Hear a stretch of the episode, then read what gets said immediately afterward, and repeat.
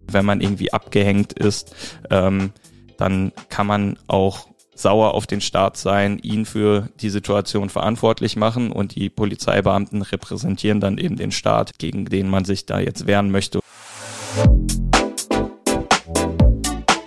Unterm U, der Dortmund-Podcast. Mit Felix Gut.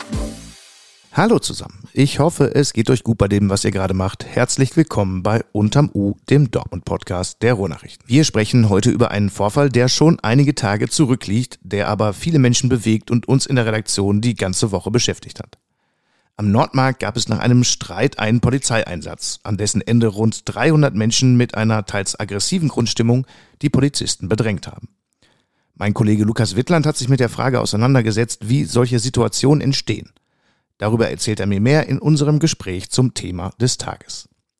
Außerdem in dieser Sendung, wo man in Dortmund jetzt eine Reise ins Weltall unternehmen kann und eine Meldung, über die sich viele ganz schön geärgert haben. Mein Name ist Felix Gut und das hier ist der Nachrichtenüberblick für Dortmund.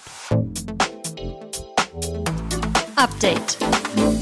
Gefährlich. Ein Mann hat in einer Stadtbahn der Linie U46 Feuerzeuggas versprüht. Die Bahn mit etwa 20 Passagieren musste an der Haltestelle Brückmannplatz evakuiert werden. Die Bahnfahrerin war nicht mehr arbeitsfähig. Der Mann flüchtete zunächst, Polizisten nahmen den 48-Jährigen aber wenig später am Heiligen Weg fest. Riskant. Ein Mann ist vor einer Polizeikontrolle in einen U-Bahn-Tunnel geflüchtet. Eine Stadtbahn musste deshalb eine Notbremsung einleiten. Polizisten verfolgten den Mann zu Fuß auf den Gleisen und hielten ihn im Tunnel fest. Auslöser der Flucht war eine Kontrolle auf einem E-Scooter. Der Grund für das Verhalten des Mannes? Er hatte Drogen bei sich. Deshalb und wegen des gefährlichen Eingriffs in den Bahnverkehr erwartet ihn jetzt eine Anzeige. Winterlich. Die beliebte Revue Holiday on Ice kommt vom 19. bis 21. Januar 2024 nach Dortmund. Am 20. Januar wird dabei die deutsche Sängerin Vanessa Mai als Stargast mit dabei sein. Tickets gibt es ab knapp 35 Euro ab sofort im Vorverkauf. Das Thema des Tages. Knapp eine Woche liegt ein Polizeieinsatz zurück, der eigentlich Routine in Dortmund ist. Er nahm allerdings einen unerwarteten Verlauf. Am Nordmarkt wurde aus einem Streit zwischen zwei Personen ein Massenauflauf. Zunächst 20, später bis zu 300 Personen drängten sich um den Einsatzort, verhielten sich teils aggressiv gegenüber Polizisten. Die Beamten setzten Pfefferspray ein. Die Polizei spricht in solchen Fällen von Tumultlagen. Diese plötzliche Eskalation hat etwas Erschreckendes, aber sie ist auch erklärbar. Wie, darüber spreche ich jetzt mit meinem Kollegen Lukas Wittland. Zunächst die Frage zur Einordnung, wie häufig kommen solche Situationen denn eigentlich vor?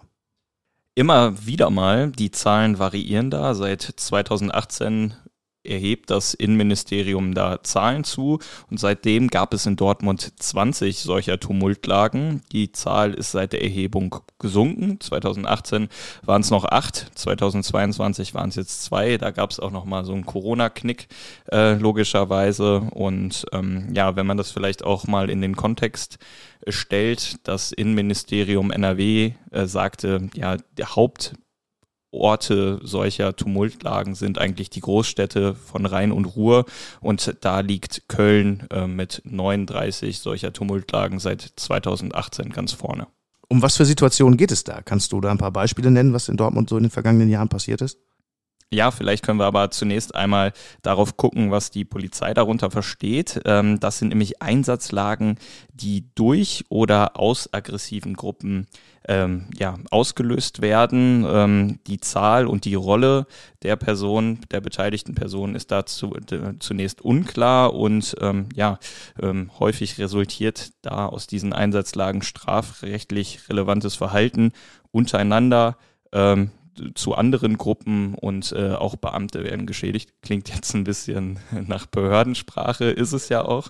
Ähm, wenn man sich jetzt Beispiele anschaut, ähm, eins, das jetzt deutschlandweit zuletzt ähm, ja, für Aufmerksamkeit gesorgt hat, war aus Castrop-Rauxel, also in Dortmunds Nachbarstadt, als da ein Familienstreit eskaliert ist und 50 Menschen auf der Straße mit teilweise Baseballschlägern, Holzlatten und Messern aufeinander zugegangen sind. Für Dortmund hat die Polizei mir jetzt keine konkreten Beispiele genannt. Ich habe aber mal die Polizeipressemitteilung durchgesehen und da sind mir so ein paar Fälle ins Auge gefallen.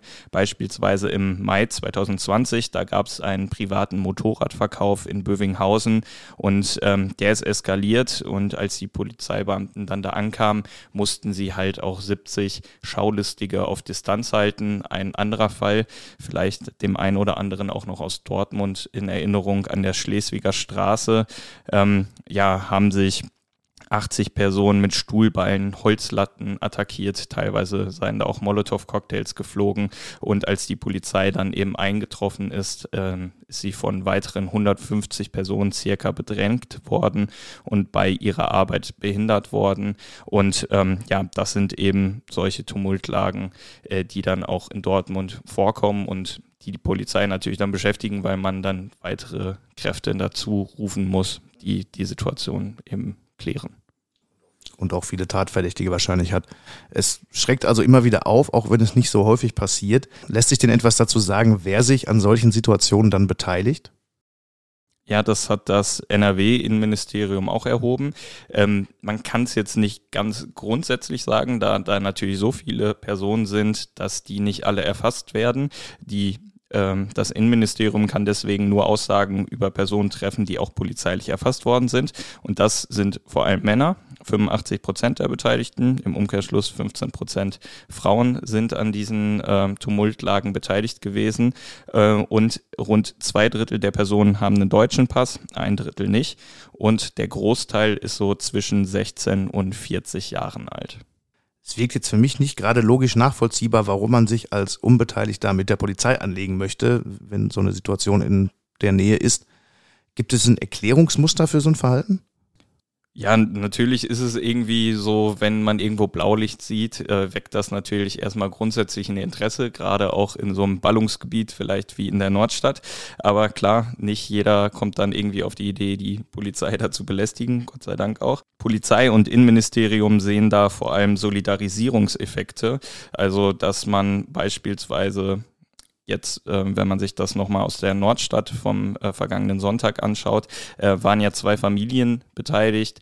Ähm, teilweise kannten dann vielleicht auch Menschen, die an dieser Tumultlage beteiligt waren, ähm, Menschen, die an dieser Auseinandersetzung beteiligt waren wiederum. Und ähm, solidarisieren sich dann natürlich mit den Menschen, den sie, die sie kennen. Das ist dann eine emotional aufgeladene Situation natürlich auch.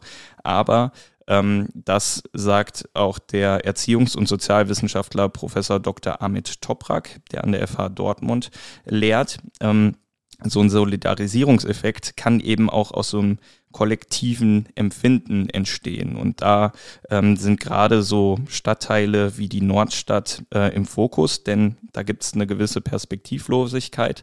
Ähm, das verbindet die Menschen vielleicht auch. Und wenn man dann merkt, okay, jemand wird jetzt hier von der Polizei äh, angegangen, äh, beziehungsweise ähm, ja, die Polizei möchte jemanden festnehmen, das muss man äh, vielleicht eher sagen. Ähm, kann das auch sein, dass ähm, diese Personen schon eigene Erfahrungen mit der Polizei gemacht haben. Äh, erfahrungsgemäß, ähm, so sagt es Toprak, wird in solchen Stadtteilen wie der Nordstadt, ähm, geht die Polizei jetzt auch nicht unbedingt immer mit Samthandschuhen vor, sondern ist da auch ein bisschen äh, grober vielleicht bei manchen Einsätzen. Und da haben Menschen gerade mit Einwanderungsgeschichte ähm, vielleicht schon Erfahrungen äh, gemacht, ähm, da es da auch häufige Kontrollen geben. Sie werden häufiger kontrolliert kontrolliert. Ähm, und ähm, gleichzeitig sagt er, kann da noch eine andere Sache eine Rolle spielen, ähm, wenn man irgendwie abgehängt ist, ähm, dann kann man auch sauer auf den Staat sein, ihn für die Situation verantwortlich machen und die Polizeibeamten repräsentieren dann eben den Staat, ähm, gegen den man sich da jetzt wehren möchte oder an dem man den Frust irgendwie ablassen möchte. Muss man denn noch unterscheiden zwischen denen, die nur neugierig sind und denen, die aggressiv werden? Ja, ich habe es ja gerade schon angesprochen, finde ich schon. Denn irgendwie, ja, bei Blaulicht mal zu gucken, äh, ist, ist natürlich ähm, eine andere Nummer, als dann Polizeibeamte anzugreifen. Wobei ich da auch finde, das ist ein schmaler Grad zwischen irgendwie Neugier, mal gucken, was ist da los und Gaffen. Aber gleichzeitig ist das natürlich auch so, ähm, die Staatsgewalt geht von der Polizei aus und ähm, da hat jeder Bürger meiner Meinung nach auch das Recht, irgendwie der Polizei ein bisschen auf die Finger zu gucken, ähm, was sie da tut. Aber natürlich darf man Maßnahmen von Polizeibeamten, äh, die dann rechtmäßig getroffen werden, dann auch nicht behindern. Das NRW-Innenministerium meldet den höchsten Wert für Widerstand gegen die Staatsgewalt seit zehn Jahren. Was lässt sich dazu für Dortmund sagen?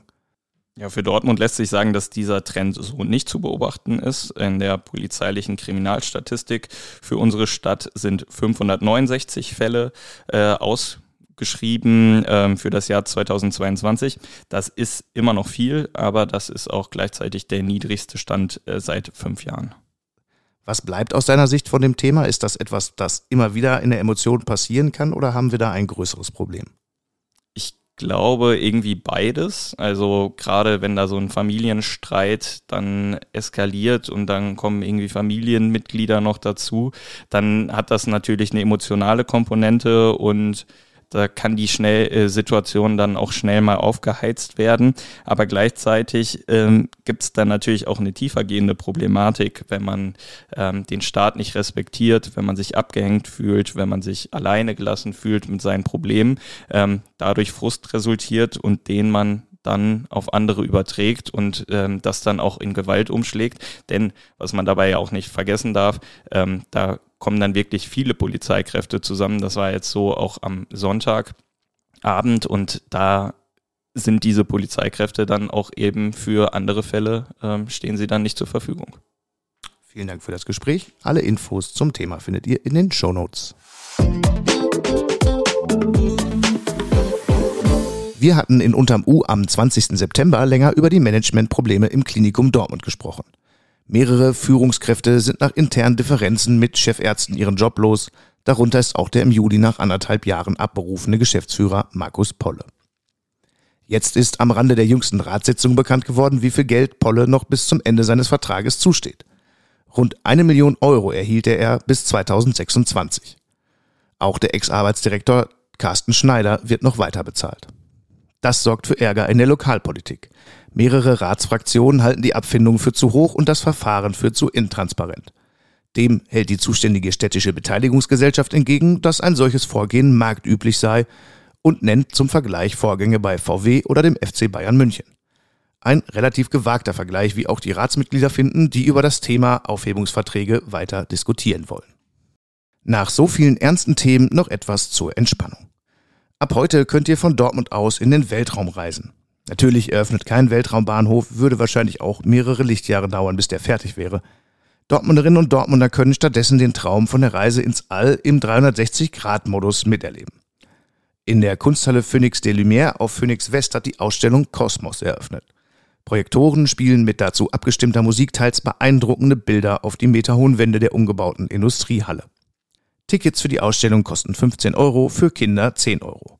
Kosmos läuft noch bis Januar. Das reguläre Programm in der immersiven Kunsthalle läuft ebenfalls weiter. Das war's für heute. Danke, dass ihr dabei wart. Alle Hintergründe zu den Themen der Sendung findet ihr wie immer in den Show Notes. Aktiviert die Glocke und folgt diesem Podcast. Schickt uns gern auch Kommentare zur Sendung an unterm-u.rohrnachrichten.de. Die nächste Folge von Unterm U erscheint am Dienstag, dann ist Bastian wieder für euch da. Ihr habt jetzt nur noch eine Aufgabe. Kommt gut durchs Wochenende.